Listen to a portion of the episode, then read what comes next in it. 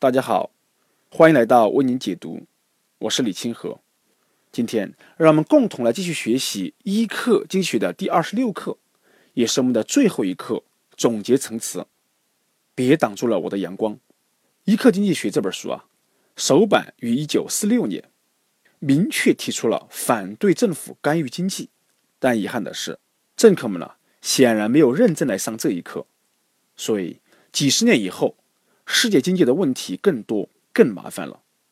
凯恩斯神话的最坏结果是，不仅促使啊通货膨胀急剧上升，而且将人们的注意力从失业的真正成因上转移开来，让人们看不到工会要求的工资率过高、实施最低工资法、过度的实施失业保险，以及呢救济金支付过于慷慨的危害。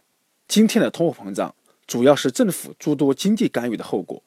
而政府的所谓干预政策，只不过呢是从张三那里争敛钱财，转手花到李四的身上。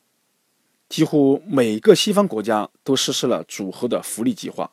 以英国为例，英国政府的个人劳动中征收的所得税，税率最高达到百分之八十三；从投资中征收的所得税啊，税率呢更高达百分之九十八。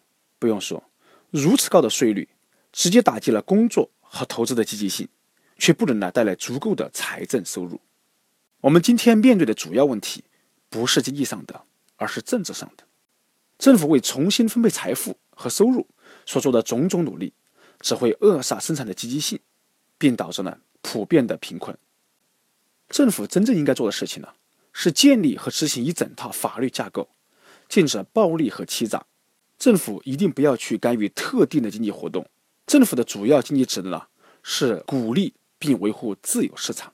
亚历山大大帝曾经去拜访哲学家蒂欧根尼，居高临下的问哲人有什么请求。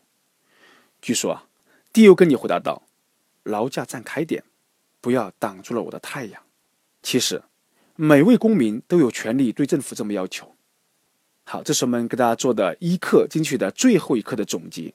别挡住了我的阳光。谢谢大家的收听。